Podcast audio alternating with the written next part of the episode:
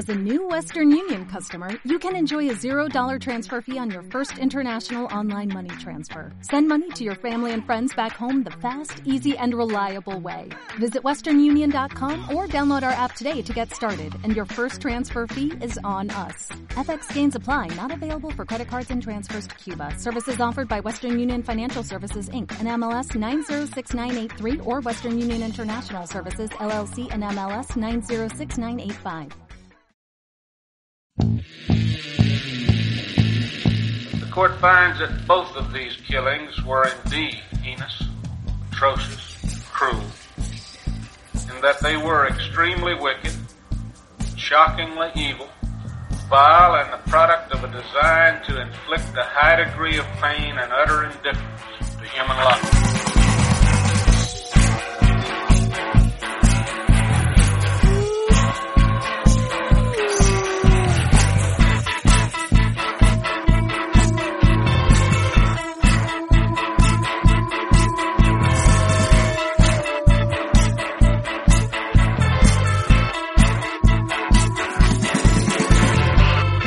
Hola a todos, buenos días, buenas tardes, buenas noches, bienvenidos a una nueva entrega de nuestro podcast Extremadamente Crueles, un podcast en el que, como sabéis, hablamos de crímenes sin resolver, misterios, asesinos en serie y todo aquello que se nos ocurra sobre la marcha. Empezamos.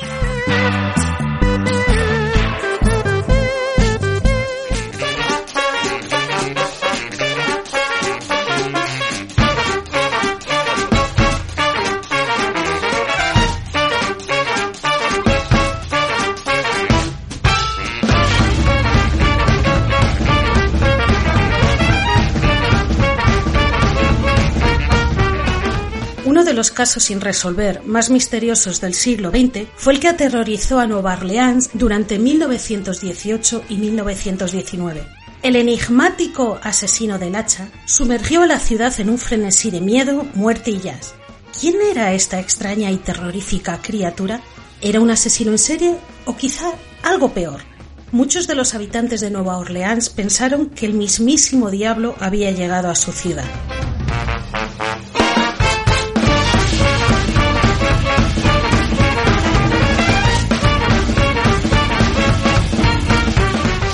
Hola chicas, ¿qué tal? ¿Cómo estáis? Hola, ¿cómo estamos? ¿Qué tal? Pues aquí con nuestra última entrega de Halloween. ¿Cómo estáis preparadas? Ya termi- terminando octubre. Quiero, Tengo muchas, muchas ganas. yo quiero aprovechar esto. Es como voy a saludar a mis padres, voy a felicitar a Dita, que Ah. cumple tres añitos el 31 de octubre, es mi gatita de Halloween. Entonces desde aquí Felicidades. Felicidades, Dita bonita. es antes, pero bueno, Ditita. Va a hacer ahí tres añitos ya. Ay, es una vieja, ya es una adolescente. Pero bueno, La peor edad, las adolescentes. uf, me, me- me- me la tiene a la otra, a la otra negra, la tiene frita, la pobre, a la pobre Greta. Pero bueno, Bueno, pues yo también tengo muchísimas ganas de que nos cuentes este caso, Gema, porque por lo que hemos tenido así de tráiler de avance, por lo que nos has adelantado, tiene muchos elementos interesantes. Sí, sí, sí, tengo ganas. Cuenta. A ver, a mí, bueno, mm, el tema, este es un poco más tema sobrenatural. Este no hace falta que, que os tapéis los oídos o que apaguéis el podcast o que paséis para adelante porque, bueno, este ya es uno de los más normales. A mí lo que me gusta mucho es la leyenda que tiene detrás, que es un poco, es más leyenda urbana que otra cosa, al final. Y las malas lenguas dicen que, bueno, que fue como una especie de montaje.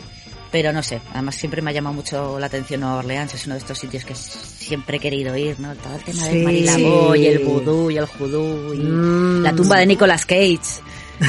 Sí, acompaña mucho el, sí, bueno, aparte de Nicolas Cage, el misterio, ¿no? La, la fantasía Claro. acompaña mucho. Todo el tema de, bueno, sí, además lo de todo lo de entrevista con el vampiro era en Nueva Orleans, todo el tema de Absolutamente, la, sí, la sí, casa sí, de sí, Marilabo, sí, sí. el Mardi Gras y tal. Entonces, es uno de estos sitios que siempre he querido ir. Entonces Con también atmósfera, ¿verdad? Totalmente, me, me Claro. sumo a eso. Sí, sí. y el jazz. Entonces, esta es la gracia que tiene porque, bueno, pues si no, pues no dejaría de ser un, un desubicado más que se dedicaba a matar gente. Allá por 1918. Ujú. Pero bueno. Entonces, a ver, a ver qué os parece a vosotros. Ay, ¿No? con- pues, sí, sí, sí, con muchas ganas. muchas ganas de escucharlo, Gema. Entonces, bueno, todo esto empezó oficialmente en mayo de 1918. ¿Vale? El asesino del hacha este, bueno, el hombre del hacha, el asesino del hacha, Laxman, como le llamaban ahí. Eh, pues llegó a Nueva Orleans, ahí en el estado de Luisiana, con todos sus alligators y estas cosas. y comenzó un reinado de terror que oficialmente duraría como un año y medio. Pero a lo mejor sus crímenes habían comenzado antes, pero la policía, nuestra gran amiga, como siempre, no los relacionó. Mm. Entonces, igual Sí. eh, los que más se conocen son los del 18 y el 19, pero en 1910 ya había por ahí alguien parecido. Vamos a decir. Sí. Entonces nos vamos a 1910, un 13 de agosto. Eh, pues la señora Harriet Cruty se despertó en medio de la noche y vio así como una aparición entre sombras de un hombre armado con un cuchillo de carnicero. Pero uno de estos Toma. que son así como cuadrados, uno de estos grandotes, como Sí, sí, los que dan miedo, vamos. los que hacen plonk y te cortan ahí el trozo de ternera bien. El trozaco ahí, menudo sí, susto, sí. el que atraviesa todo el hueso. Sí, el que tiene como el agujerito, el típico cuchillo de carnicero, ¿no? Y el cuchillito estaba cubierto de sangre. Ah. El hombre le dijo que le diera dinero o que haría con ella lo mismo que había hecho con su marido. Y tú dices. Ostras. La señora tenía ocho dólares debajo de la almohada, ahí en un calcetín o algo, no sé, bueno, tenía ocho dólares debajo de la almohada, se los dio, que ocho dólares para la época pues debía ser bastante. El hombre pareció contentarse y se marchó, dejando a Harriet con el cuerpo de su marido completamente ensangrentado en la cama. ¡Ah! Ostras, menuda con, con el ratoncito Pérez, jope. Ya. El ratoncito Pérez a la, a la inversa. Sí, sí, vamos. Menuda sorpresita para despertarse así, ya te digo, pobre mujer. Claro, entonces, bueno, pues Harriet se levantó corriendo, salió de su casa. Esta en una casa, ¿os acordáis de Leonarda Chanchuli? Que tenía en la casita, tenía dosada una tienda. Sí. Sí, Pues sí, esto sí, sí. se daba mucho en los, entre los tenderos en Nueva Orleans a principio de siglo, ¿no? Tú tenías tu tiendecita pegada a tu casa Sí. y tú vivías ahí en tus cuatro habitaciones y al lado tenías tu, tu tienda de ultramarinos normalmente, ¿vale? Era un, Sí, sí. entonces, bueno, pues salió corriendo de su casita barra tienda para pedir ayuda.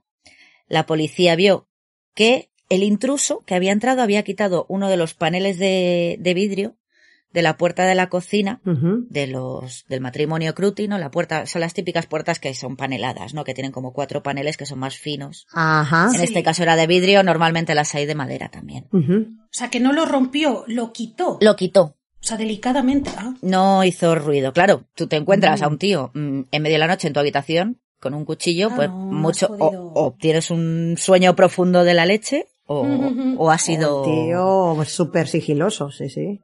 Entonces, claro, había quitado uno de los paneles de vidrio, se había quitado los zapatos, había atravesado la casa ahí a hurtadillas, ti, ti, ti, ti, ti, hasta la habitación y había descargado su cuchillo sobre el pobre August Cruti, señor de, de aquí, de Harriet, que era hijo de un inmigrante italiano. Esto que nos vaya quedando lo de los italianos, ¿vale? Vale. Sí. Había descargado su cuchillo dos veces sobre él mientras éste dormía, una en la cabeza y otra en el pecho. Perdón, ¿y la mujer al lado? ¿Eh? El otro estaba dormido, o sea que ni se enteró. Sí, y ella tampoco. Hasta que, sí, bueno, se despertó y vio un señor ahí. Es como, ah, Ya, vale, pero no sí, te has salpicado sí. ni nada. Esto es lo que más me gusta del caso, que aquí nadie se entera. Te pegan un hachazo y tú estás ahí roncando. Pero bueno, el cuchillo de carnicero, que lo había dejado en la escena del crimen, aquí esta es una de las firmas, por decirlo de alguna manera, eh, lo había robado en una carnicería cercana a la tienda de los Cruti. Mm. Y lo mejor de todo, porque luego, sí, mucho hacha, mucho cuchillo de carnicero, pero eres más torpe que la madre que te parió. Ninguna de las heridas era mortal y August Crute sobrevivió al ataque. ¿Anda, sí?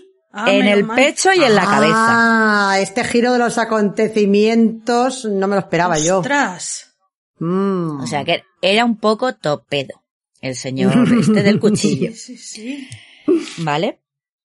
Esto era 1910. Bueno, pues ¿qué le vamos a hacer? Un señor que, que le han entrado a robar y ya está. Y pues mm, el desgraciado pues encima le ha pegado dos, dos cuchillazos. Pero bueno, Ay, a- al pobre hombre, sí. el señor sobrevivió y bien. Un mes después, se produjo otro ataque en la casa barra tienda. Era de ideas fijas.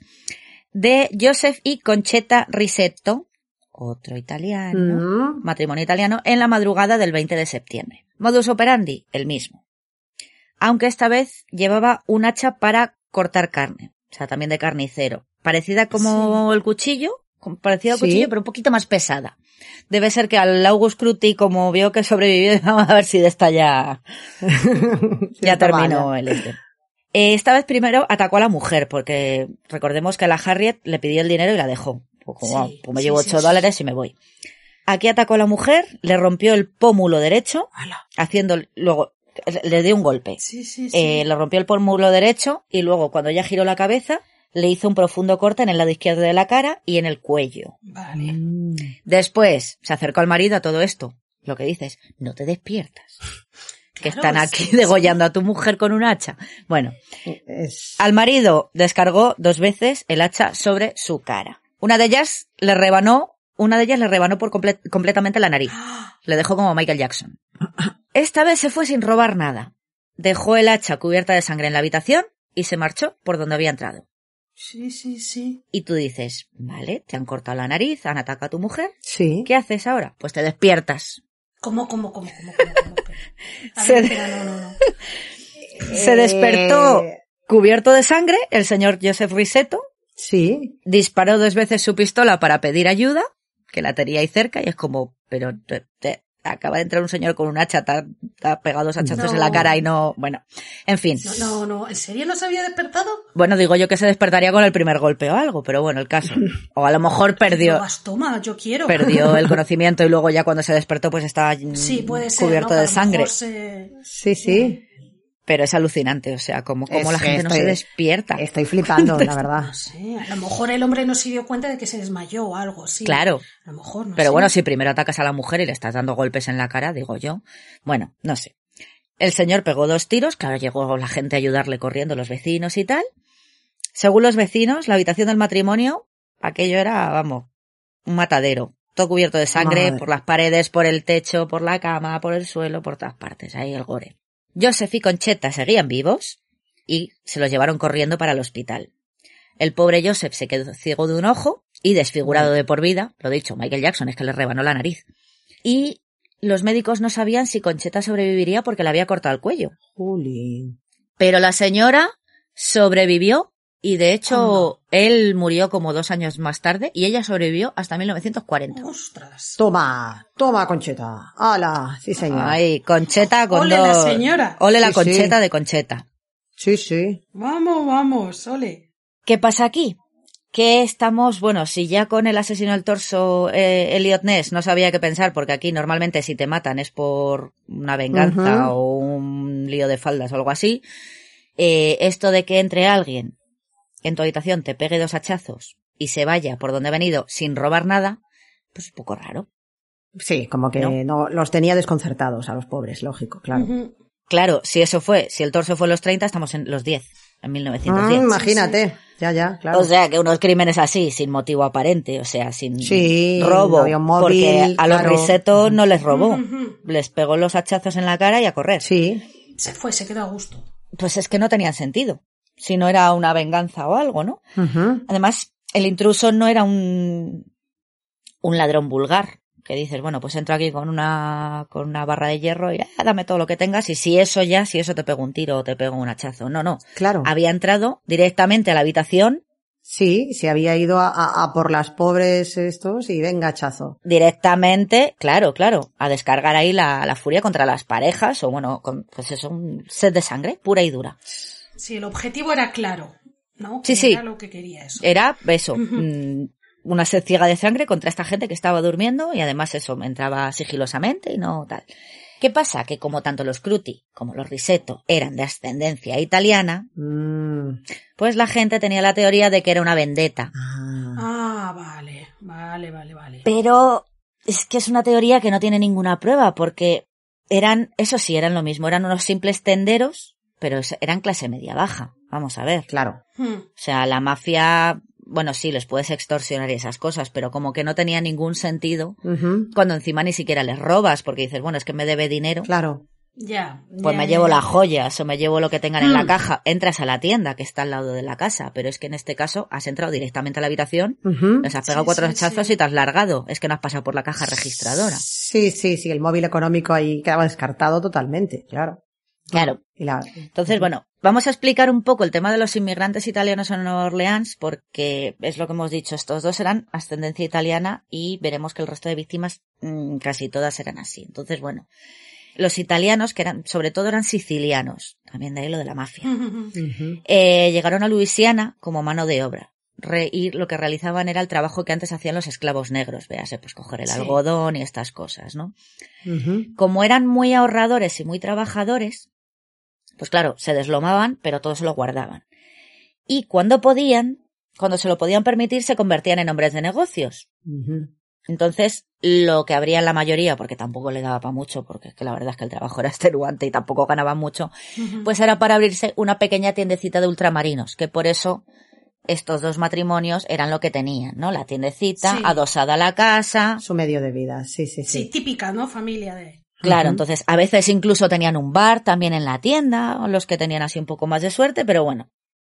Lo que os decía, pensad la tiendecita está adosada de la casa de la Leonarda Cianciulli, Sí. pues debe ser una cosa como muy italiana, no lo sé, pero bueno, Sí. esto es lo que hacían en Nueva Orleans. También estaba ahí en casa de Cianciulli. Entonces, claro, dices, la mafia, ¿no? Pero es que en ese momento, en Nueva Orleans, no existía una mafia organizada como tal Mm. había, había algunos delincuentes que intentaban extorsionar a algún italiano, había una cosa que llamaban la mano negra, ¿no? Que te mandaban una carta diciéndote que si Ah, no me das sí. lo que quieres, pues te haré daño a tu familia, típica extorsión. Pero eran eso, delincuentes de poca monta, extorsionadores, que en general los italianos, como sabían que tampoco hacían gran cosa, pasaban de ellos. O sea, te Sí, llegaba sí, la carta de la mano negra era como, pues me limpio el hojaldre con ella, básicamente, porque sé que este, que este es el, el Antonio, este de aquí al lado. Sí, sí. Entonces, claro, no había una mafia tipo el padrino, ¿vale? En Nueva. Orleans. No, no había contrabando de alcohol o amañar o de drogas o amañar juegos o prostitución, como habría más adelante a lo mejor en Nueva York, en Chicago, en Las Vegas. Ujú. Yo que sé, Capone, Baxi Siegel, Luciano, toda Sí, esta gente. sí, sí, ¿no? a otro nivel ya, sí, sí. Claro. Además, pues, lo que hemos dicho, estos tenderos eran clase media baja. Ya me dirás, ¿qué le vas a sacar a esta pobre gente? Ya. Sí, sí, que no tenían nada. O sea, sí. hacer negocio con ellos. Sí, 8 sí. dólares, bueno, que en la época 8 dólares serían su, una suma considerable si la tienes escondida debajo de la almohada, pero vamos, que, Sí. que tampoco esperes millones y tampoco es que no había una mafia tal Sí, y sí, como sí. la conocemos ahora, ¿no? Sí, sí, como sí, son famosa por, ¿no? por Capone o por tal, ¿no? Entonces, bueno, vamos a volver con el señor del cuchillo del carnicero, ahora que ya nos hemos ubicado más o menos un poco con los italianos en Nueva Orleans en 1910. Ujú. Eh, 26 de junio de 1911, como un añito después, más o menos, el del. Joseph y Concheta, la señora Concheta y Risetto fue en septiembre del 10. Joseph Davi, otro tender italiano, y su mujer Mary, que tenía 16 años y estaba embarazada, se fueron a la cama. Algo despertó a Mary en mitad de la noche. Una sombra junto al armario. Mm. Intentó despertar a su marido, pero no lo consiguió ya que el intruso le golpeó con una taza de porcelana o algo de porcelana así bastante gordo. Sí. Taza o, o- o- o igual era el, la bacenilla, no lo sé. bueno. Estaba pensando yo. Le dio el golpetazo en la cabeza y la dejó inconsciente. Vale. Cuando la pobre Mary volvió en sí, pues vio que su, no, su marido estaba completamente cubierto de sangre. ¿Qué dices tú? ¿Y no se ha despertado con el golpe que le da la mujer? No lo sé. Es que, que- que- Otra que, sí, sí, sí, que estaba como un tronco, vamos. El hombre casi no podía respirar. Había fragmentos de su cráneo y de su cerebro en la almohada. Mm, qué agradable. Mm, qué asco. Materia gris. Uf. Los vecinos ayudaron a Mary, claro, la pobre mujer salió corriendo ¡ah, y se lo llevaron al hospital. Tardó 30 horas en morir el pobre hombre con el cerebro saliéndosele del cráneo. Madre mía, pobrecito. Aquí Joseph Davy fue la primera víctima mortal del asesino del cuchillo del carnicero, vamos a llamarle, porque todavía era un cuchillo del carnicero. Y de nuevo, no se había robado nada, ni en la casa, ni en la tienda del matrimonio Davy. Mary, la mujer, al ser interrogada por la policía, pues claro, estaba la pobre mm, hecha un manojo de nervios, normal, solo pudo decir que ya es bastante, antes de que te den con una bacenilla en la cara, que el atacante era blanco, que también quieras que no mm, en Nueva Orleans con la- el racismo que había. Gracias. Sí, Porque sí, si sí. no iban a ir a por los negros mm, de mala manera. ¿Te imaginas el linchamiento colectivo ya? Sí, sí. Por eso. hombre. Entonces, era blanco, iba afeitado, era alto, pero así grandote, como fuerte, Ujú. Sí, sí, y sí. hablaba inglés sin ningún tipo de acento. Con lo cual, no era italiano. Ué, qué formación. Así que dejamos fuera la teoría de la vendetta mafiosa. Vale. Según Mary. Vale, vale, vale. Sí, sí, Vale. sí, No, claro. pero no, la no. verdad es que captó bastante información, ¿eh? Yo, vamos, no me hubiera acordado de nada. Ya, y después de que te con una bacenilla de pis en la cabeza, imagínate. Claro. Vamos. Que a, lo, que a lo mejor era una taza de té. Pero Sí, un estamos objeto aquí contundente ya. de porcelana, pues bueno. Pero el pues, caso Estamos hablando de la habitación. la dejó noqueada. Por eso. Hay una- un mal tazazo en la cabeza, igual, no sé. Aquí nos pasa lo mismo que con el torso. No hay que olvidar que estamos hablando de 1911. Ujú. Hmm. Ciencia forense, lo cual, Ah, Ni pañales siquiera, Entonces, Altamira, vamos. Claro. Al finales del siglo XIX y principios del XX ya se empezaban a dar unos pocos pasitos en la criminología. Pero a. Nueva Orleans aquello le entraba por un oído y le salía por el otro, ¿no? Aquello no llegó a Nueva Orleans. Eh, de hecho, en 1893, un tal Hans Gross, que era un juez austríaco, publicó el libro Investigación Criminal, dos puntos, un manual práctico para magistrados, policías y abogados, que era un manualcito así como de casi mil páginas, Sí. que pues trataba sobre cómo interrogar a los testigos, cómo comportarse en la escena del crimen, tratar las pruebas de pelo, fibras y sangre, contactar con expertos en otras materias, véase forenses, por ejemplo, y pues eso, otras sugerencias para resolver crímenes. Pues por lo que se ve, este libro en Nueva Orleans pues ni, ni estaba ni se le esperaba, porque cada vez que atacaban a un tendero, ahí entraban todos los vecinos, entropela la habitación, Vale. antes incluso de que llegara, claro, Hay antes que incluso, antes incluso de que llegara la policía, contaminando la escena del crimen de lo lindo, o sea, Mm, pelos, Vamos. pelos para que ¿Pruebas? quiero. ¿Qué pruebas? Claro, la policía, pues a lo mejor sí que hacía algo, tomaba fotos a lo mejor de la escena del crimen, tenían a un químico que determinaba si a lo mejor las manchas así como de óxido eran sangre o no, pero poco más. Sí, sí. O sea, es que ni siquiera que ya eso ya se usaba, pero Nueva Orleans, pues no. Usaron el, tema de las huellas dactilares hasta 1918. Ya. Ya, ya, ya. Es que fíjate. Así ¿no? que, pues, claro, pasa lo mismo que con los asesinos del torso de Cleveland. ¿Cómo, cómo resolvías un asesinato? Pues porque el asesino confesaba. Claro. El, uno de los testigos o lo que fuera lo estabas interrogando y al final confesaba, o porque le pillabas infraganti, básicamente. Sí. Si no, crimen sin resolver. Claro.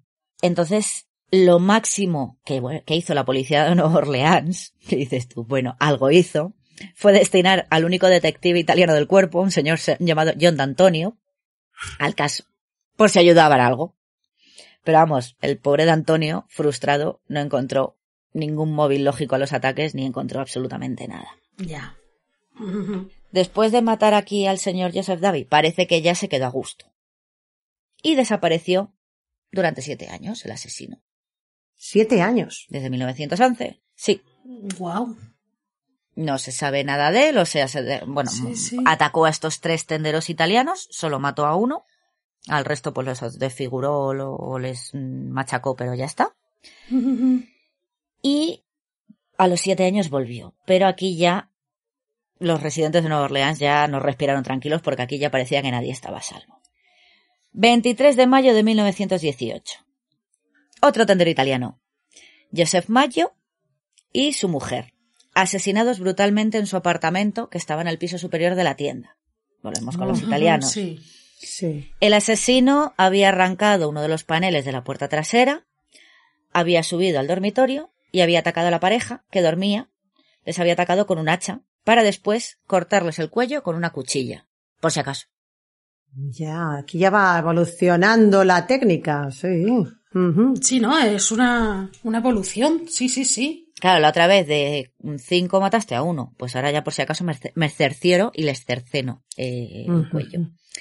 La señora Mayo había aparecido en el suelo con la cabeza casi seccionada mientras que Joseph estaba medio en la cama, medio no, o sea, como medio cuerpo fuera de la cama. La policía encontró la cuchilla en un charco de sangre en el suelo de la habitación, mientras que el hacha, que también estaba cubierta de sangre, estaba en las escaleras del patio trasero. De nuevo, no se había llevado nada. No había, así que el robo no era el móvil del crimen. Eh, Andrew y Jake Mayo, los hermanos de Joseph, que se despertaron al oír los gemidos que estaban ahí en plan, "Eh", pues fueron los que llamaron a la policía. O sea, que no se despertaron antes. Se No, no, ya. despertaron cuando... Cuando ya les habían, ya les habían atacado y el asesino ya se había ido. Perdón, en serio, ¿qué té o qué infusión toman para dormir estas familias? Que me la pasen, porque yo lo necesito, por favor. O este es el, el No Orfi- sé. Orfidali. Eh, Ostras.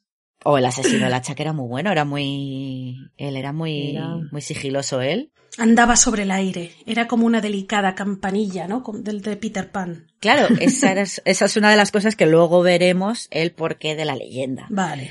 Entonces, bueno, lo mejor de todo, porque es que ya dices, ay, pobrecitos. Pues estos dos que vivían con él, pero vivían en la otra punta de la casa, pues no se enteraron ya cuando empezaron ahí en plan de, eh, eh, eh, que me muero. Pues ya llamaron a la policía, Agonizando, sí. pues fueron arrestados. Anda. Porque un vecino había visto llegar a Andrew entre las 2 y las 3 de la mañana, un poco borracho, y pues había sido él. Y es como, pues no. Oh, Bueno, pues pasaron tres días en la cárcel hasta que les dejaron en libertad. O sea, tócate las narices. Y el, esto, Ostras. el Andrew, pero el Jake, que estaba durmiendo, Sí, sí, sí. sin comerlo ni beberlo, a la cárcel tú también. Y es como, ¿pero por qué? ¡Ay, pobres! También. ¡Hala! ¿Por qué? Pobrecitos. Bueno, Sí, sí. Jolín. esta- esto fue en mayo del 18, 28 de junio. Este tiene su, su gracia. Eh, un panadero llamado John Zanka, de rana, fue a llevar el pan a la tienda de Louis Bosumer. La tienda estaba cerrada, raro, raro, raro, así que el panadero llevó el género a la parte de atrás para evitar que lo robaran. Cuando vio que uno de los paneles de la puerta había sido arrancado, Anda. Dijo, uh, aquí me huele Mm. mal. En ese momento apareció el Luis Bosumer, el señor, el, dueño de la tienda, en la puerta con la cabeza sangrando. Zanca le llevó a la habitación, en plan, vamos a ver, tranquilízate, que ahora llamo a la ambulancia, en la que estaba su mujer, entre comillas, porque no sabemos muy bien si era su criada, querida. Ah, vale. Ujú. Eh, Vale. Vivía con Sí. ella, pero no era Sí, su sí. mujer legal, Sí, sí, legalmente. Vale. hablando. Eh, la señora se llamaba Anna Harriet Lowe y estaba tirada en la cama y sangrando profusamente por la cabeza. El panadero, bueno, pues ya después de dejarla yo, vio el percal, llamó inmediatamente a la policía y al hospital. Eh, la policía pensaba que a Ana la habían atacado en el porche, ya que encontraron sangre allí. Después se habría arrastrado o Bosumer la habría llevado hasta la habitación. Encontraron un hacha que pertenecía al tendero en el baño, cubierto de sangre, lo de siempre. Por cierto, que no lo he dicho antes, las hachas siempre eran de la familia. Ah. Todo el mundo tenía un hacha en su casa Mm, interesante este dato. Pues mira, O sea, es por inteligente. encima- para cortar inteligente, leña sí, o lo que fuera, con lo cual es que ni siquiera se... Sí. Por eso siempre las dejaba. Claro, ni se molestaban llevar su arma homicida. Ya me apaño con lo que hay en casa. mucho más cómodo, más rápido y más inteligente. Claro. Totalmente. Todo el mundo tiene un hacha, pues cojo esta, taca, taca, ta, la dejo ahí y me largo. Bueno, el caso. Eh, el hacha pertenecía aquí al Bosumer y bueno, pues cuando la pobre Ana recobró la conciencia, dijo que le había atacado un extraño. Pero poco después cambió su historia, diciendo que había sido el propio Bosumer, que era un espía alemán. Pero bueno. Ah. Estamos en 1918. Estamos en septiembre del 18. La Gran Guerra, los boches. Ajá. Todavía no había acabado. Y bueno, pues supuestamente aquí el espía alemán, que por cierto, si veis el vídeo de BuzzFeed Unsolved, dicen que es un espía nazi. Hola, no existían los nazis de aquella. Eh, anacronismo. Alemán, sí. Nazi, todavía no. Eh, bueno, pues que lo había atacado él en el porche. La policía pensaba que Bosumer, que era un inmigrante polaco, que hablaba alemán, podría haber intentado matar a Harriet imitando al asesino del hacha, Hmm. ya que podría saber demasiado sus- sobre sus actividades y después se habría golpeado él solo con el hacha. Para aquello de tener sangre en la cabeza y me han atacado. Sí, sí, sí. Sí, sí, sí. Y hacer la historia más creíble, vale. Ajá. Ya, ya. Y claro, la cosa, o eso, o quizá había sido un caso de violencia de género, que de aquella pues no se, Hmm. no se denunciaban, ¿no? Un caso de violencia doméstica que Bosumer intentó encubrir haciendo que pareciese obra del asesino del hacha. Ana Sí, murió sí, poco sí. después, ella siguió acusando a Bosumer, que fue arrestado y acusado del asesinato de Ana, aunque finalmente fue puesto en libertad y desapareció de Nueva Orleans sin dejar rastro. Este tipo, de todos modos, se llamaba Bosumer cuando estaba en Nueva Orleans, porque cuando estaba, había estado en Florida se llamaba de otra manera. Eh, Hablaba alemán, era polaco, también hablaba polaco, hablaba eh, eh, sea, hebreo, Mm, tipo un Sí, poquito sí. Era un sospechoso, turbio. personaje un poco turbio. Entonces, bueno, este se mete aquí, pero bueno, no sabemos muy bien si se le puede mm, achacar al asesino del hacha o este mm, desgraciado pues lo hizo parecer. Sí, sí, sí, sí. Parecer, ya. Sí, sí. Pero bueno, lo hizo bien porque quitó el, panel, el panelito de la puerta. Que quieras que no. Es un, Mm. es un bonito detalle. Esa misma noche, 5 de agosto, el asesino del hacha volvió a atacar. Así que Bosumer no era porque estaba entre rejas. El mismo día que le meten entre rejas. Mm, Así que ya sabemos que este señor sí mató a Harriet Lowe. Bueno, supuestamente. sí. Podría haber matado a, a Ana Harriet Lowe, pero al resto, pues, pues no. Total. El señor Edward Snyder, este no era, este no era italiano. Llegó a su casa después de medianoche y encontró, horrorizado, a su mujer, embarazada que estaba la mujer, creo que de ocho o nueve meses ya, Ay, en la cama, inconsciente y con la cabeza cubierta de sangre. La llevó corriendo al hospital, donde dio a luz pocos días después. Mm, Anda, o sea, sobrevivió. Sobrevivió y dio Menos luz mal. a una niña, de hecho. Y, y el bebé también, ostras, qué fuerte. Sí, sí, jolín. La pobre mujer, cuando volvió en sí, recordó haber visto una figura alta y fantasmal junto a ella en la cama, recordó haber gritado cuando el hacha caía sobre ella, pero nada más. La policía fue a casa de los Snyder, pero como de costumbre, no faltaba nada, no había robado nada. Y lo único extraño, en este caso, era que el hombre del hacha había entrado por una ventana en lugar de haber quitado un panel de la puerta como hacía de costumbre, ¿no? Hmm. Madrugada del 10 de agosto, aquí está en racha, aquí está en fire ya. Pauline y Mary Bruno, dos hermanas, se despiertan debido a los extraños ruidos que procedían del dormitorio de su tío Joseph Romano. Romano, Bruno, volvemos, Mm, volvemos a los italianos. Sí, pero se despertaron por lo menos estas. Sí, pero se despertaron en la habitación de al lado, o sea que aquí debía estar liando la parda. Sí, sí, sí. Pauline se acercó a la puerta de la habitación de su tío y vio a un hombre junto a él en la cama. Le describió como alto, fuerte, que llevaba un traje oscuro y un sombrero de ala ancha. Pauline gritó y el hombre pareció desaparecer. El pobre Joseph Romano se levantó como pudo de la cama, se arrastró hasta el salón, ahí se desmayó. Tenía dos grandes cortes en la cabeza, le llevaron al hospital corriendo, pero bueno, ahí falleció dos días después. Mm. La policía otra vez encontró la firma, entre comillas, del hombre del hacha en la escena del crimen. El hacha cubierta de, la sa- de sangre de la familia, abandonada en el patio de la casa, el panel de la puerta cortado Sí. y ningún objeto robado en la casa. Lo único extraño en este caso, que Romano era un barbero, porque el resto eran todos tenderos, Ya. de ultramarinos. Ah. Este era un barbero, no como la mayoría de las víctimas, que eran, que eran tenderos. A estas alturas, pues tú imagínate cómo estaba la ciudad, histérica perdida.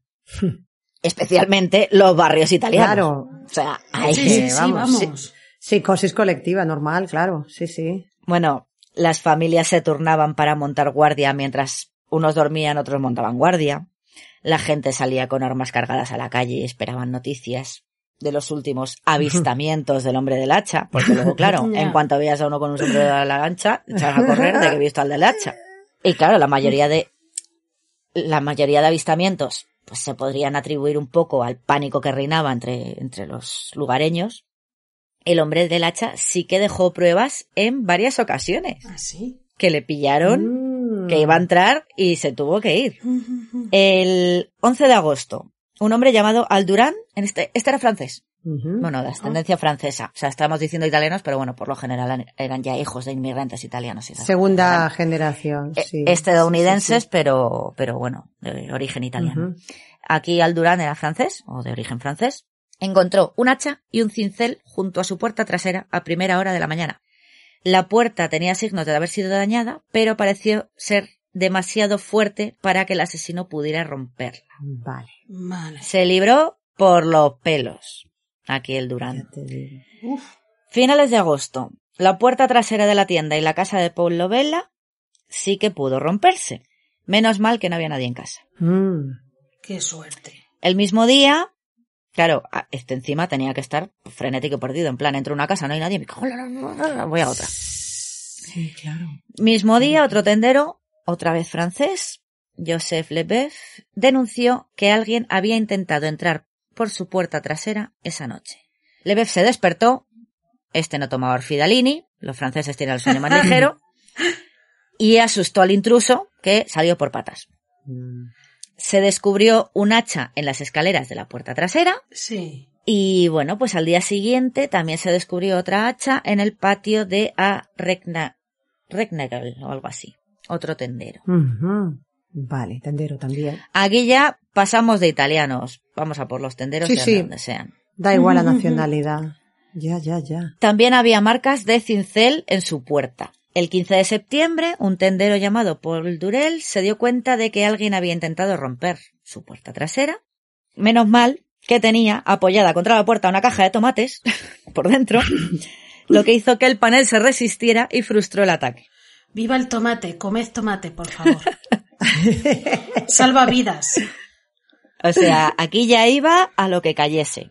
Tenderos, eso sí. bueno, sea, menos el pobre, ¿no? menos el pobre señor romano que era barbero y, y encima ese sí que murió. Ya. Pues bueno, pues tan misteriosamente como había aparecido, el hombre del hacha desapareció durante ot- otros seis meses. Ujú. Aquí va y viene. Curioso. Sí, sí, sí. Que es que no, no tiene ningún sentido. O sea, atacaba a tenderos porque sí, no robaba nada. No se llevaba nada. Sí, y la paciencia, ¿no? O sea, Sí, es muy sé. extraño. La vendetta italiana ya no tiene ningún sentido, porque bueno, cuando eran Mm. solo italianos dices venga va la mafia, pero tampoco había mafia. ¿Por qué? Sí, sí, Sí, es que es, es todo muy extraño, muy extraño. Sigiloso, Muchísimo. sigue un móvil claro, tampoco, aparte de ser tenderos, la, las perfiles de las víctimas son distintos. Es curioso, es muy, muy, muy extraño. Además, le- siempre iba por el matrimonio. Al- a- o sea, lo que hubiese en la, en la habitación principal, quiero decir, porque estaban tus hermanos durmiendo en otra habitación o tus sobrinas, eh, daba igual. O sea, no es. Y los ignoraba. Claro. Sí, sí. O sea, había matrimonios que a lo mejor los hijos estaban durmiendo en otra habitación, de los hijos pasaba, pero al matrimonio se lo cargaba. Ya. Sí, sí, o sea, que era muy lógico. Dices, pues ya que vas a matar, matas a todo el mundo, ¿no? Te haces una mitivil, un, r- un defeo. Sí, sí, un, sí, sí, No. un No sé, ya que te gusta, ¿no? Matar.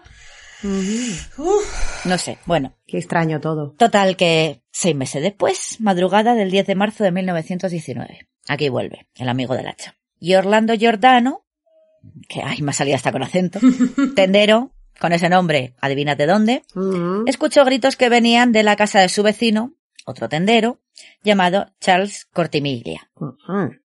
Blanco y en bottiglia. Blanco y en bottiglia. A- Amariglio y en bottiglia limoncello. Bueno, se acercó corriendo y entró a la casa. Encontró a Rose Cortimiglia, la esposa, en el suelo con la cabeza ensangrentada, abrazada al cuerpo de su hija de dos años, Mary. Tenía al bebé en- Ah. en brazos. Charles estaba tumbado en el suelo, empapado en sangre. Giordano intentó coger a la niña de los brazos de su madre, pero la madre no la dejaba. O sea, estaba viva, con los hachazos en la cabeza, pero viva y no deja, no soltaba el cuerpo de la Mm. bebé, ¿no? ¿Qué decíamos de las escenas del crimen? Que me las paso por el forro. Trajo toallas Sí. limpias para limpiarles la cara a ella y al marido. Charles estaba vivo, pero parecía que no le quedaba mucho tiempo. Así que bueno, pues llamó a su hijo mayor, Frank Giordano, eh, para que saliese a buscar ayuda, saliese a buscar una ambulancia. Bueno, el matrimonio Cortimiglia, a pesar de las graves fracturas en sus cráneos, sobrevivió, Mm. pero la pequeña Mary, de dos añitos, murió en el ataque. Ay, la tenían durmiendo entre Dios. ellos y claro, un hachazo Sí. y adiós niña. Ay, vaya por Dios. Ay. De nuevo, la firma del asesino estaba por todas las partes. Puerta sin panel. Eh, nada robado. El hacha de la familia Cortimiglia, ensangrentado en el patio. Esto ya parece el cluedo. El hacha ensangrentada en el patio. Todas las piezas ahí del puzzle. Por el señor verde, sí. Total. Pobres. Bueno, eh, Rose en un primer momento, la mujer, había hablado de un hombre alto, ropa oscura, armado con un hacha, lo de siempre. Sí. Pero más tarde, la cabrona, por ya no llamarla de otra manera, culpó por venganza, porque en esto fue un poco japuta, a, porque eran su competencia en el barrio, a los dos hombres que les habían ayudado, a los Giordano, a verdad. y al Frank. O sea, hija. de- Porque les habían vendido una tienda, luego ellos eh, se la habían, o sea, se la, se la habían alquilado, pero habían como, había terminado el contrato de alquiler y se la, se la habían no quitado, o sea, realmente era su tienda, ¿no? Había vencido, claro, Sí, sí, sí, sí, sí. sí. sí. Entonces tuvieron que buscarse otra tal y cual, y el caso es que se llevaban muy bien, y la niña, por ejemplo, les quería mucho, eh, pues, como eran vecinos de, que vivían uno enfrente del otro, eh, pues, al, al señor mayor, al Orlando este, era como su abuelo, la niña, y, y de hecho, pues, lo pasaron sí, muy sí. mal cuando, cuando se enteraron de que la, de que la cría había muerto. Pues luego claro, la zorra. Ya. Les- bueno, y es que pasaron más de un año encarcelados por culpa de Ay, la no me denuncia falsa. Menuda Madre bruja. Eh, Por encima de todo lo que habían pasado. Sí, sí. Joder. ¿Y, ¿Y cómo se descubrió al final que eran inocentes? ¿O eso no lo vas a contar ahora? es que no quiero, no quiero que adelantarme. No, no os lo iba a contar, o sea, esto simplemente era por, pues bueno, Es que eh, un año, un año, es como un año y pico no y, nada. y claro, el hombre, Ya. bueno, el hombre era mayor que ya en la época. Luego hubo una hija que se le casó y celebra- lo celebraron en la cárcel. El chaval se iba a casar justo el día en el que le, en el que les encarcelaron y luego al final con, eh, les encarcelaron porque ella mintió en el juicio. Sí, sí, sí. Eh, hubo médicos que dijeron que, que, que no, no podía estar tan segura, no, po- porque ella, según ella, les había visto a los dos con el hacha, no sé qué, le habían dicho que, que iban a matar a la niña, bueno, ella mm, mintiendo como una bellaca, y al final le dieron la razón, incluso había médicos que decían que, que no podía mm, tenerlo tan fresco cuando estuvo inconsciente Ya. Con los golpes que le habían dado en la cabeza y tal, pero bueno, el caso es que los metieron en la cárcel, y luego fue porque, eh, claro, eh, se habían quedado sin dinero y tal, y ella, que la habían pintado como mater amantísima de que pobrecita acaba de enterrar a su niña, ella que era una pilar de esta sociedad, pues claro, el marido no trabajaba, ella se tuvo que mm, dedicar a la prostitución, ahí fue cuando la pillaron, Anda. y ahí ella confesó, Anda. Pero que se pasaron un año y pico a la sombra, se, pilla- se pasaron un año y pico a la sombra los, los Giordano. Pues pobres. Sí, sí. Jope. Todo por, por eso, por una rencilla. Esto sí que fue venganza. ya, ya. Esto ahí Sí, sí, que sí, hubo. vamos. Mm. Vaya, vaya. Jolín. Pobre hombre. Vas a ayudar y mira cómo acabas. Eso te iba a decir. Bueno, tras esto ha sido un poco aparte. eh. Tras el ataque aquí a los Cortimiglia, to- toda Nueva Orleans volvía a estar aterrorizada. Claro, la noticia del ataque llegó a los periódicos, la policía volvió a recibir que sí informes sobre puertas dañadas, hachas abandonadas, hombres altos y fuertes que merodeaban por los vecindarios, lo de siempre. El superintendente de la, de la policía, que se llamaba Frank Mooney, anunció que había cre- creado una fuerza especial para encontrar al asesino del hacha, al atacante. Su opinión, que no iba desencaminado, era que todos los ataques habían sido cometidos por el mismo hombre, probablemente un maníaco sediento de sangre. Vale, Dentro de lo que cabe, Bueno, que no tenía lógica para ellos en aquella época, claro. el señor Mooney no iba tan desencaminado. No, no, desde luego que no. Claro, se están enfrentando supuestamente a uno de los primeros asesinos en serie. Y aquí ya viene lo que más me gusta a mí, que esto es todo el tema de la leyenda, pero bueno, que fue real. Mm. El viernes 14 de marzo de 1919, el editor del periódico New Orleans Times Picayune, el Times de allí, vaya, recibió una carta de alguien que decía ser el hombre del hacha. Anda. Os voy a leer, bueno, he cortado partes, pero es que es muy larga, pero es que mola, mogollón. Vale, la vale, carta vale. venía de El infierno, Ah, ya la primera en la frente. Qué majo. Y en él, el escritor decía ser un demonio. ¿Vale? Os lo leo porque es que, es que mola un montón. Estimado mortal, así ya de primeras. Nunca me han cogido y nunca lo harán. Nunca me han visto, porque soy invisible como el éter que rodea vuestra tierra. Era poético él, ¿eh? Torpe con el hacha, pero poético. No soy un ser humano, sino un espíritu y un demonio del infierno. Soy lo que vosotros, habitantes de Nueva Orleans y vuestra estúpida policía, porque luego se metía con la policía bastante, llamáis el hombre del hacha. Cuando me apetezca, volveré y me llevaré a nuevas víctimas. No dejaré más pistas que mi hacha sangrienta, manchada con la sangre y los sesos de aquellos a los que he mandado al infierno a hacerme compañía. Sin duda pensáis que soy un horrible asesino, cosa que soy, pero podría ser mucho peor si quisiera. Podría visitar vuestra ciudad cada noche. Podrí- podría matar a miles de vuestros vecinos porque tengo una estrecha relación con el ángel de la muerte. Y ahora viene lo que mola. Ahora, para ser exactos, a las doce y cuarto, hora de la Tierra. Vamos, ¿desde dónde está? Desde el infierno. ah, vale, ya, ya, ya, claro. De la noche del próximo. No es que no sé, el infierno tiene una hora menos como en Canarias, no lo sé. Por Pero eso bueno. decía, ¿no? Que, que- ¿Dónde está situado? ¿En otro plano astral o qué? No, es que a lo mejor es el infierno, pero es en otro, en otro uso horario. Otra de, zona de, de- horaria. de Otro Greenwich. uso horario, claro. A lo mejor es claro. más siete o algo así. Claro, Mm, claro, es claro, infierno claro, más claro. siete. Hago unas preguntas yo también. A las doce y cuarto, hora de la Tierra, de la noche del próximo martes, voy a pasar por Nueva Orleans. Avisaos estéis. majo. En mi infinita misericordia, voy a haceros una pequeña proposición. Me encanta la música jazz, y juro por todos los demonios de las regiones más remotas que perdonaré la vida de todas aquellas personas en cuya casa haya una banda de jazz tocando a la hora que he mencionado. ¡Wow! Si todos tenéis una banda de jazz tocando, mejor para vosotros. Anda. Una cosa es segura, y es que aquellos que no estén escuchando jazz el martes por la noche se llevarán un hachazo.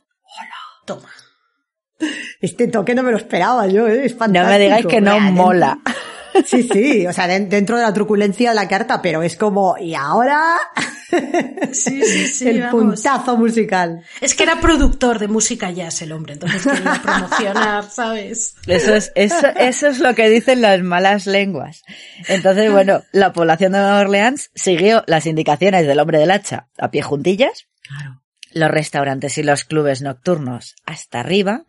Los vecinos y los amigos se reunían en casas para escuchar jazz y si no había una banda ponías el tocadiscos y a correr a todo volumen. Sí, sí, sí.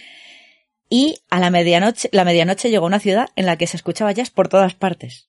O sea, aquello tuvo que ser maravilloso. La leche. Dentro, dentro de que estaban ¿eh? todos acojonados, pobrecitos. Claro. Si quitamos el miedo a morir, Sí. a ver. Pero, o sea, toda la ciudad de Nueva Orleans escuchando jazz a las 12 de la noche del martes aquel. Hay un señor que se llama Joseph John Dávila, que era un conocido músico local, que compuso una canción para esa noche, que se llama The Mysterious Axeman Jazz o Don't Scare Me Papa. Bueno, aquello fue el, Ajá. gita- el gitazo de la noche. Se vendía como churros en Hombre. la- la- las partituras. Lo que decía, vea, las malas lenguas dicen que fue el propio Dávila el que había enviado la carta al Times Picayune. Ah, amigo, Mm. vale. Pero no lo sé, pero bueno, de todos modos, mola un montón. Cuando Sí, salió el sí. sol, a la mañana siguiente no se había producido ni un solo ataque. Mm. A ver, aunque puede que no en todas las casas sonase jazz esa noche, el hombre del hacha paseó por la ciudad, quizás satisfecho por la celebración que se estaba haciendo en su honor. Ya te digo, oye, qué bueno. Es que tiene un punto tremendo, porque dices, vale, si es una estrategia de marketing, es brutal. Y si hay un elemento, digamos, sobrenatural, es completamente escalofriante. Eso es espectacular. Sí, Sí, sí, sí. El demonio del infierno al que le gusta el jazz. Ya ves. Bueno. me encanta. Es, es lo mejor, es lo mejor. A mí me encanta por eso. Y esto fue verdad. O sea, esto de que, de que pusieron el jazz. Que la en- gente se en puso ahí con Sí, el sí, jazz sí, a sí. tope. Sí, sí, sí. A ver lo que dices, no, a lo mejor no todo el mundo, porque no todo el mundo se podía permitir tener una banda en casa o tener un tocadiscos de aquella, ¿no? Una gramola o lo que fuera. Pero te ibas a casa al vecino, yo qué sé, o, o tenías a uno ahí con la guitarra, pero bueno. Bueno, volvemos porque eso fue una noche así, muy bonita, pero el 10 de agosto del 19, un tendero llamado Steve Boca salió el pobre trastabillando de su casa con heridas de hacha en la cabeza. Oh. Ya estamos otra vez, vaya por Dios. Otra vez, es que Steve Boca no había tocado jazz. No, bueno, esto fue después, porque esto fue en marzo. Mm. Otra vez, la firma del asesino, como de costumbre. El 2 de septiembre, otro tendero, William Carson, escuchó un ruido en la puerta de atrás de su casa mientras leía de madrugada, benditos lectores. Cogió el revólver, gritó al intruso, pegó dos tiros a través de la puerta y el intruso salió por patas. Mm. Los policías encontraron marcas de cincel en la puerta. Otro que se libró Anda. por los pelos. Estaba ya ahí, sí, sí. Uh, qué... Vamos. Y el 21 de octubre, por fin el asesino del hacha volvió para ejecutar ya a su última víctima. Mm. Que sepamos, bueno, ya veremos. Mm. Eh, por la mañana temprano, la señora, me encanta el nombre, Pepitone, se despertó. Pepitone. Le, era como Esther Pepitone, se despertó al escuchar unos sonidos extraños que venían de la habitación en la que dormía su marido, Mike Pepitone. Estos dormían separados. Aquí había algo. Ay. Igual alguno roncaba mucho, a lo mejor. Pues, pues por eso igual ella no se despertaba. Bueno, pues cuando llegó a la puerta, un hombre envuelto en sombras Mm. desapareció por la otra puerta que tenía la habitación. El marido, en la Mm. cama, cubierto de sangre, as usual. Le habían asestado hachazos en la cabeza y por todo el cuerpo. O sea, aquí ya se había desquitado bien. En plan de tantas puertas que no he podido abrir, aquí me desquito con el pepitone. Vaya, pobre. Su mujer y sus seis hijos que dormían al otro lado del pasillo, por eso os digo, que es que entra a la habitación principal y al resto les deja. Sí, sí. Se salvaron. O sea, la mujer porque dormía en otra habitación y los hijos, pues eso, porque, o sea, entraba al, al- al dormitorio principal. Quien estuviera allí, sorry, A ese era el que le tocaba. sorry about it. Mm. Cuando llegó la policía, señas típicas del asesino del hacha, pero el caso, igual que el resto, no se podía resolver porque no teníamos un sospechoso. Hay un señor alto, delgado, eh, Mm. con un sombrero de ala ancha, vestido de oscuro, ya está, no hay más. La policía, pues, solo podía esperar a que volviese a atacar para ver si podían atraparlo infraganti. Ya me dirás tú, idea peregrina, donde, donde las haiga. Y claro, lo único que no sabían era que Mike Pepitone fue la última víctima atribuida al misterioso asesino del hacha de Nueva Orleans. Porque nunca más se, lo se le volvió a ver Ah. ni a oír hablar de él. Y nunca se sabría la verdadera identidad de este asesino hombre del hacha. Vale, concluimos entonces en qué año fue este último ataque. 19. Pero Mm. hay un Vale, vale. supuesto sospechoso, pero que luego, o sea, tiene sentido, pero luego no, hay cosas que no se sostienen. Entonces, más de un año después, ¿vale? Esto fue en, en octubre del 19, bueno, pues el 2 de diciembre de 1920, un antiguo residente de Nueva Orleans, que se llama Joseph Manfrey, fue abatido a tiros en Los Ángeles por una mujer. La señora se llamaba Esther Albano, como el de Romina y Albano, Resulta que era la viuda de Mike Pepitone Ah. que se había mudado a California y había vuelto a casarse con un Anda. señor llamado Angelo Albano, que por cierto había desaparecido en el aniversario de su boda. Ah. El Manfred este se presentó en casa de Esther pidiéndole dinero y joyas o le haría lo mismo que a su marido. ¿A cuál de los dos? Porque mató a los dos. Supuestamente también había matado al Angelo este. Ya, ya. Se rumorea que Pepitone sí que tenía alguna conexión con la mafia y que el tal Manfred este fue un ase- el asesino de esa última víctima en Nueva Orleans, porque era un delincuente de poca monta que en ocasiones sí que trabajaba para algún jefecillo de Lampa o la famosa mano negra esta que decíamos al principio. Esther Albano explicó por qué le había disparado y dijo, él era el asesino del hacha, le vi huir de la habitación de mi marido. Creo que él mató a toda esa gente. Dices, a ver, en un primer momento decías que habías visto un señor oscuro, ahora resulta que es este. Ya. Hombre, porque te ha dicho, mm, le- te voy a, si no te hago lo mismo que a tu marido, que vivía en Nueva Orleans en la época y tal. Vale, pero cargarla a tu marido a lo mejor sí, pero en otros, pues, claro, a ver, es cierto que cuando este hombre se marchó de Nueva Orleans fue cuando los ataques del hombre del hacha terminaron Ya. y Sí, que había sí. sido líder de una banda que extorsionaba sobre todo italianos. Pero bueno, volvemos a, tenemos a un señor, bueno, el alemán no lo cuento, polaco. Había dos franceses, había otro que tenía un apellido Schneider, también como alemán. Eh, Y bueno, él tampoco pudo haber sido el asesino de todas las víctimas, quizás sí del último, del Pepitone, porque Este había último, estado entrando y saliendo de la cárcel y en alguna ocasión estaba entre las rejas mientras el, el asesino del hacha, bueno, pues mientras habían producido ataques. Con Sí. lo cual, puede que algunos sí, este es como el, como el Luis Bosumer. Que a lo Mm, mejor sí que fue un poco un copycat. Ya. Para encalomárselo al del hacha, Ujú. pero bueno. Vale. Entonces, ¿qué pasa? ¿Quién fue el asesino del hacha? ¿Fue el Joseph Manfrey este? ¿Fueron quizá varios asesinos diferentes que aprovecharon la coyuntura para aterrorizar a la población italiana y de vez en cuando algún francés? ¿También? ¿O fue un maníaco que, como él mismo decía, era el peor demonio que ha existido tanto en la realidad como en el reino de lo imaginario? ¿No? Que quedó muy poético. Mm, Y eso es una cosa de lo que decían, lo que decíamos de las puertas. Era un hombre alto, todos lo describían como un hombre alto y fuerte. ¿Cómo se colaba por las ventanas? ¿Cómo se colaba rompiendo solamente un panel de una puerta? Interesante. Por eso Pues decían sí, que sí, si era un fantasma o un demonio que podía, que se convertía en humo o algo Sí. así y se metía por un sitio pequeño. Esa es un poco lo de la leyenda, él- ¿no? Él no, no metía la mano para abrir la puerta o las puertas seguían cerradas. Las puertas se habían cerradas. Pero con llave y todo, o sea, porque a lo mejor lo que hacía era metía la mano, abría y volvía a cerrar. También puede ser. Pero No cuando se fue por la, cuando se metió por la ventana, en, en una ocasión se Ya. metió por una ventana. Pues. A ver, que La puede abrir la que- puerta y puede abrir la ventana. Esto simplemente es para añadir un poco a la leyenda esta de que era el demonio sí. al que le gustaba el jazz, que es lo que mola, ¿no? Pero bueno. A ver, lo único que sabemos es que desapareció de Nueva Orleans en 1919. Ujú. Dejó detrás de sí un rastro de cadáveres y de sangre, bueno, y pues muchos que no mató, oye, que era un poco torpe al principio. Y bueno, pues uno de los mayores misterios sin resolver de, de la historia de criminal de Estados No. Unidos, realmente. Sí, ya, sí. ya, ya, ya. Es que. mm, Vale, puedes atribuir este último lo que dices, o que puede haber alguno que aprovechando la coyuntura hiciera lo mismo, pero, pero es muy extraño, ¿no? La verdad. Hmm. Da que pensar, no sé. Es muy raro. Sí. Hombre, la teoría de que fueron varios y se aprovecharon, sí que está guay, eso de... Una dos, para mí es o el demonio o que varios aprovecharon. Hombre, yo prefiero el demonio. o sobrenatural o copycat. Sí. Prefiero lo sobrenatural. más lo sobrenatural. Y lo del jazz fue un puntazo. Aunque haya sido jazz, el, es que el sí. tío este que, que escribió la canción. ese elemento es, es fantástico. Qué detalle tuvo. Y tanto.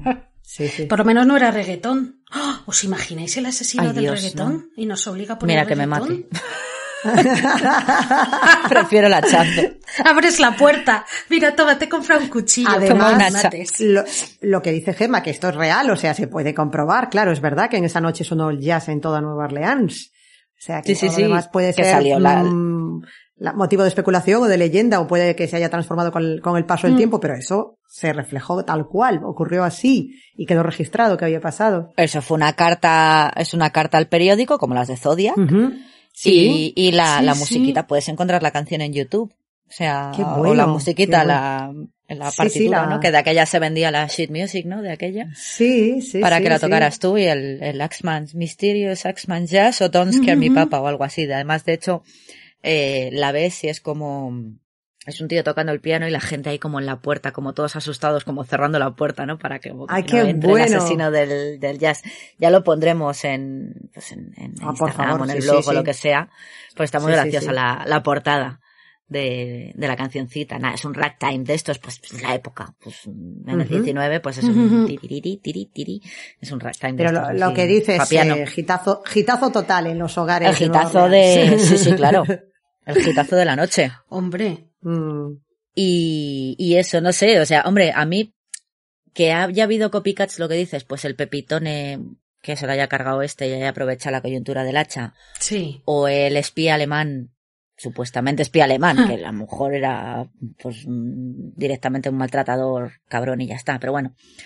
Eso sí, pero que fuera un asesino en serie, mm, no, o sea, yo creo que sí podría ser, que a lo mejor alguno haya aprovechado, pero que tuviese Sí. un modus operandi y que pues por cualquier cosa les hubiese pillado manía a los tenderos, porque a lo mejor él quería ser un tendero y nunca lo logró y dijo pues ahora me los voy a cargar.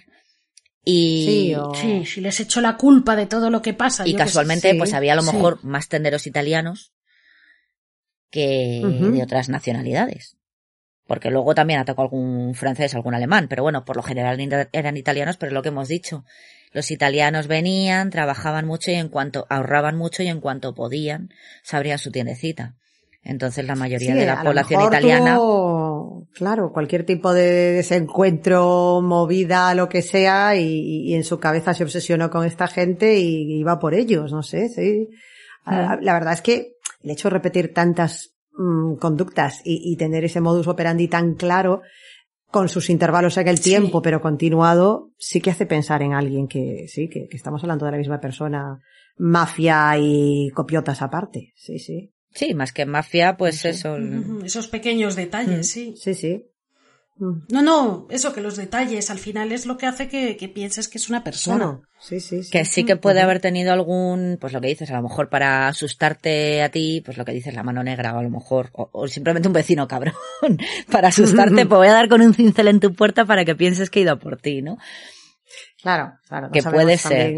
sí, pero. Pero. Y el, hecho de irse siempre al dormitorio principal, ignorar completamente al resto de la gente que dormía en la casa, mm. no llevar su arma homicida, coger lo que había allí en la casa siempre, o sea, es como, sí, sí, tenía su patrón clarísimo. Me encanta. Mm. Además, sin miedo a que le descubriesen, o sea, es decir, claro. a la habitación principal y como todos tenían una infusión mágica para dormir. Menos los franceses. La tomaban.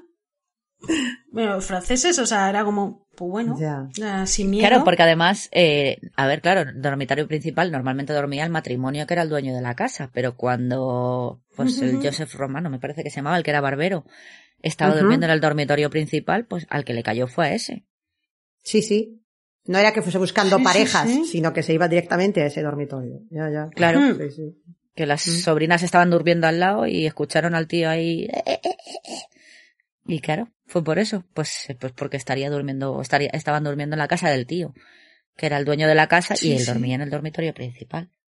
Claro. Y lo de la pareja que murió la niña, pues lo mismo, pues, pues pilló a la niña en medio de la cama que dormía con ellos. Sí. Y pues bueno, pues la niña no resistió el hachazo, como los mayores. Una cría de dos años. Pues fíjate tú aquí con el Axman, que nos tiene más de un siglo después aquí dándole vueltas. Sí, sí. El tío, ¿eh? Y, no se va a saber. O sea, no. ya no. Tienes la teoría del, del Joseph Manfred este, pero es que, es que no, o sea, sí que había estado en la cárcel de esto que entraba y salía, porque como era un, hmm. un delincuentillo así, Warry Page. De poca monta. Pues le pillaban por una cosa, y sí que es verdad que a veces estaba fuera cuando había un ataque, que dices, ah, pues puede que, pero había otras veces que estaba dentro. Entonces, mmm, tampoco es ser que haya varios. Sí. Ya. Y lo que dices, mm, el pepitone sí que decían que tenía algún tipo de chanchullo, chanchulli con la mafia, pero el resto, bueno, con la mafia, con algún extorsionador o algo así, pero el resto era gente normal. Pues sí, eran pobres trabajadores, con mucho esfuerzo mm. habían sacado adelante un negocio y estaban viviendo y ganándose la vida como podían, claro. Por eso. Jo, pues no conocía yo este caso y me deja, me deja con un regustillo así, por un lado amargo, pero también como de fascinación y, a la vez de tristeza, ¿no? De, poder cerrarlo, porque al final lo que mola siempre es poder decir que, que cogieron al malo, ¿verdad? Es, es así una cosa que te deja. Sí, siempre se va a quedar ahí. a uno de los malos lo mató a tiros la viuda y el otro desapareció. Se cambiaría de nombre y se iría por ahí a vivir sus aventuras hablando en alemán. Al polaco. el éter también. A las 12.15 pues... hora de la Tierra. La, carta, la carta es, es que la carta es maravillosa. Luego hay un párrafo que no se he pues leído, pero se está riendo de la policía todo lo que quiere y un poco más. En plan, inútiles. Y además con recochineo. sí, sí, sí, muy bueno. Mm. Y pues, pues mira, hay recomendaciones por si quieres ver aquí al asesino del hacha. De hecho, hay un libro de ficción que yo es que lo leí hace un montón de años. Eh, pero creo recordar que salía, uno de los personajes era Louis Armstrong. Mm. ¿Ah? Eh, se llama Jazz para el asesino del hacha, está traducido. sí. es de un tal rey Celestín. Celestín está editado por Alianza Editorial. O sea que se encuentra perfectamente. Fácil de encontrar. Es una novela así como de detectives y está, o sea, es, es novelización, o sea, esto es como un caso de novela negra, pero bueno, eh, se trata aquí el tema del, del Axman, aquí de Nueva Orleans. Sí. De hecho, creo que hay una segunda parte que ya no me acuerdo. Esa no la he leído. Y esa está en, está ambientada en Chicago. Y esa ya no sé de lo que va, pero bueno, en algún momento me la leeré. Eh, luego, mm, libro así típico de True Crime para documentarte. Axman of New Orleans, The True Story, de Miriam C. Davis. Este ya está en inglés. Aquí te cuentan muy bien el juicio y la encarcelación de los Giordano y todo el tema de la Mm, cabrona, porque no tenía otro nombre, de la Ros Cortimilia, que les, eh, que les había mm, acusado, Acusado. a ellos y tal. Y luego, si queréis verlo, en American Horror Story, que yo creo que María no la ha visto, pero ve así, sí. en la, creo que es la tercera temporada, la de las brujas, que es en Nueva Orleans, la de Coven, la de la que larre, La... Sí, no, espera. Familia. eh, la brujas es la tercera, creo, si no me equivoco. Bueno, la de Coven. Sí, sí, sí, sí. Sí, sí, sí, sí, sí. Sale El pincho sale el asesino del hacha, que es Danny Mm. Houston, que no sé si es hijo, nieto o algo de John Houston, de los Houston de toda la vida. Es, es Houston, sí. Mm. Sí, sí, es hijo yo. El hijo pequeño. Sí, Yo sí, creo que es el hijo hermanastro, pequeño. Es hermanastro de Angélica, creo, de uno de los varios matrimonios de John ¿Ah, Houston. sí? Pero ahora mismo me, me pillas. Vale. sí. Pero Pues es el que, hace del, del asesino del hacha y es un personaje recurrente. O sea, aparece una noche, o sea, en un episodio aparece, cuentan la historia famosa de que o tocáis el jazz o tal, Sí. y luego sigue apareciendo ahí en la hasta el final de la temporada. Mm. Y bueno, esa la tenéis disponible, están todas las temporadas disponibles en Disney Plus, Disney Plus, Disney más. Es verdad, o sea que es. así es que esa es fácil. fácil de, de encontrar.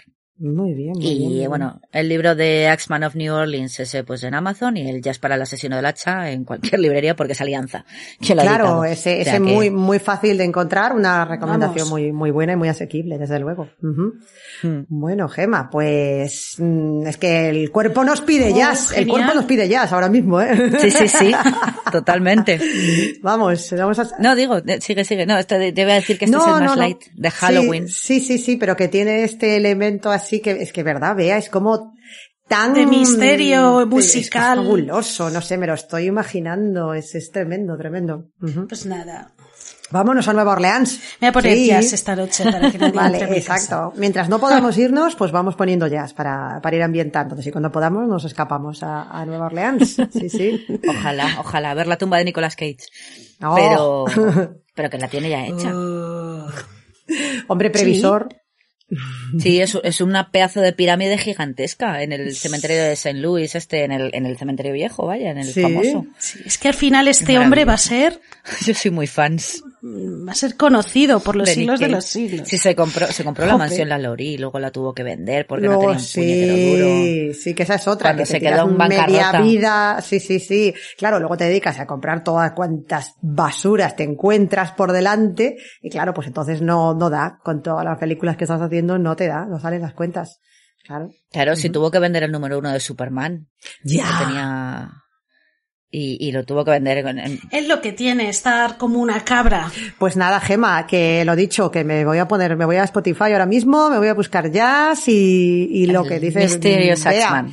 Sí, sí, las puertas bien cerradas, pero, pero con el jazz a tope. Sí, por favor. Y cajas Caja de, de tomates. tomates. Los tomates salvan la vida. ¿Vale? Cajas de tomate contra la puerta. Gracias por ese consejo. Oye, en lo que hay es al señor, a ese señor le salvó la vida la caja de tomates. Así que, Sí, sí, sí, me encanta, o sea, me encanta. O sea, las cosas más aleatorias. Te de pueden salvar la vida, salvar la totalmente. vida, o sea, Sí, sí, sí. De hoy voy a dejar aquí la caja y ya la moveré mañana, ¿no? Lo típico. Pues me ha salvado la vida. La caja de tomates. Pues bueno, pues ya feliz Halloween, ¿Alguna recomendación de película? ¿Cuál es vuestra película favorita de Nicolas Cage? Eh, Mm, Wickerman, lo- Wickerman, por favor, not the beats. Eh, Yo ya lo he dicho, yo, sabes que soy una romántica. no, pero ¿cuál es la que Sabes hace- que soy una romántica. Contra Boca. Cara a cara. Ah, Face Off. Cara a cara. Buah, Cara eso, cara.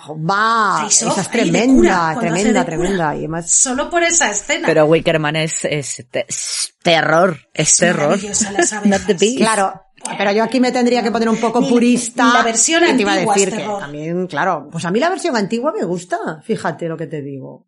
No sé. Sí me gusta, pero no lo veo yo tampoco No, súper Ya verdad. bueno, a ver, es Mm. un rollo de esto... et- Claro. la vendieron mucho, Sí. pero no. Pero yo me quedaría folk así. horror de este tipo Midsommar. Oye, pues podemos, podemos dejar eh, recomendación, o mejor dicho, pregunta abierta para, para los crueles. Película favorita de Nicolas Cage. Contádnoslo en los comentarios. Vale, me parece súper bien. Nicolas Cage, Que yo lo tengo difícil, yo no sé cuál coger. A ver, yo he dicho Hechizo de Luna, pero eh, ahora, por ejemplo, que ha dicho Vea cara a cara, peliculón. A ver, Living Las Vegas, no sé si sería capaz de volver a verla sin abrirme las venas, porque la vi en el cine y salí que me quería morir, pero es un peliculón. Adaptation está fantástico también, o sea, mm, tiene muchas, tiene Hmm. muchas, sí, sí. pero bueno, lo que nos gusta, no me vengáis con lo de Living La Vegas y esas cosas. Lo Con que nos gusta es lo Con peor de Nicolas Cage. A Pues ver, con Air, ver. pues si me tengo que quedar A con ver. una, con un, Con exacto, Air, con un desatado, Por me quedo con, favor. con Air. Con esos pelos, Ah. sí, sí. Es fantástico, es fantástico. Pues nada, en, en Halloween nos tenemos que poner eso, Wickerman o alguna de estas. Mm, sí. No tenía, no había una también que era como de terror, que le desaparecía el niño en Halloween o algo así. Ay, me suena. Había una que el niño, los extraterrestres, eh, querían Pero llevarse era a su en hijo. Halloween o algo así. ¿Pero esa no era una de Julian Moore? ¿O estamos mezclando? No. No, hay O una de- de Julian confundiendo a Moore Nicolas Cage con otro. que se la Sí, llevan el niño. Y luego hay una de Nicolas Cage que intentan secuestrarle ah, al niño. Vale, vale, vale, vale. vale. Pero resulta que al no, final pues, ah, les da ah, bueno, creí que ibas a contar el final. Digo, no me lo cuentes, que no la vi. Ah, vale, vale, vale, vale. No. vale. Ujú. Vale. No, no, entonces intentan secuestrárselo, pero con, con Halloween de Es que por me quiere sonar que era Nicolas Cage, pero igual estoy yo patinando, ¿eh? Oye, otra película del que me gusta muchísimo es La Roca. Me encanta. Ah, bueno. A ver. Sí, Sí, sí, bueno, sí. bueno, bueno, Esa bueno. es otra que dices, ¡buah! Momentazo, Michael Bay ahí a tope. No sé, al final acabamos del jazz a Nicolas Cage. La búsqueda está muy bien, ¿vale? Luego está Pig, ¿vale? Mandy, Mandy Ah, no pues mandiste gustó. como terror también. Ah, Señales del futuro. ¡Ah! Esa mola mucho. ¡Ostras, es esa! Vale, vale, Ah, vale, ya sé, ya sé, ya sé, sí, sí, sí. Y no olvidéis la de 60 Uf, con segundos la Jolie. con... Con la Angelina. Con la Jolie. Sí. Pero no es en... La de señales del futuro no es en Halloween. Es que, es que estoy yo en Perran que le veo en alguna de Halloween, ¿eh? Las cartas me dicen que... Mira que les pregunto, ¿eh? Voy a meterme. Es que ocurre durante varios días, entonces yo no sé si es Halloween. Sí, es este que Pay tiene la Ghost. capacidad, ¿no? Como de ver lo La- que va a ocurrir en el futuro, ¿verdad? Entonces la policía... Esta es otra. lo- no, me estoy yo mezclando con otra. Esta es otra. Esta se llama La noche de los desaparecidos, Pay the Ghost. Ah, vale. Pues Ah, esa no la he visto. Que es un profesor de inglés No que busca una, desesperadamente a a su hijo de ocho años que ha sido secuestrado en un desfile de Halloween. Ostras. Vale. Y la mujer era la que era la, la mujer de Rick al principio de, Ya me acuerdo. de, de Walking Dead. ¿Y esa qué tal está? ¿Está bien? Y luego también está la de City of Angels. Oh, oh, oh. ¿Eh? Eh, se, de- se deja ver. A para pasar el rato. Pero es que yo estaba, yo estaba segura de que había visto a Nicolas Cage, que le habían robado al niño en Halloween. En Halloween. Sí, sí, sí, sí. eh, sí. Vamos a despedirnos, chicas. Muchas gracias, chicas. Escuchad mucho jazz. Pasa- Muchísimas gracias a Gemma por, Sí, por en- eso. Pasa muy buena noche. Un tema maravilloso, Y- un caso fantasmagórico y, y muy atractivo que me ha gustado muchísimo. Así que nada, eso, que tengáis una maravillosa, un maravilloso fin de Halloween, ¿vale? Sí. Que lo disfrutéis mucho. Sí, sí, sí, ya, sí. Volvemos en noviembre. Y nada, cuida con los Y con el, jazz, espíritus con el espíritu del jazz. Spirit of jazz. que se ha metido en mi cuerpo. Venga, Chao. hasta, Hasta la semana que viene.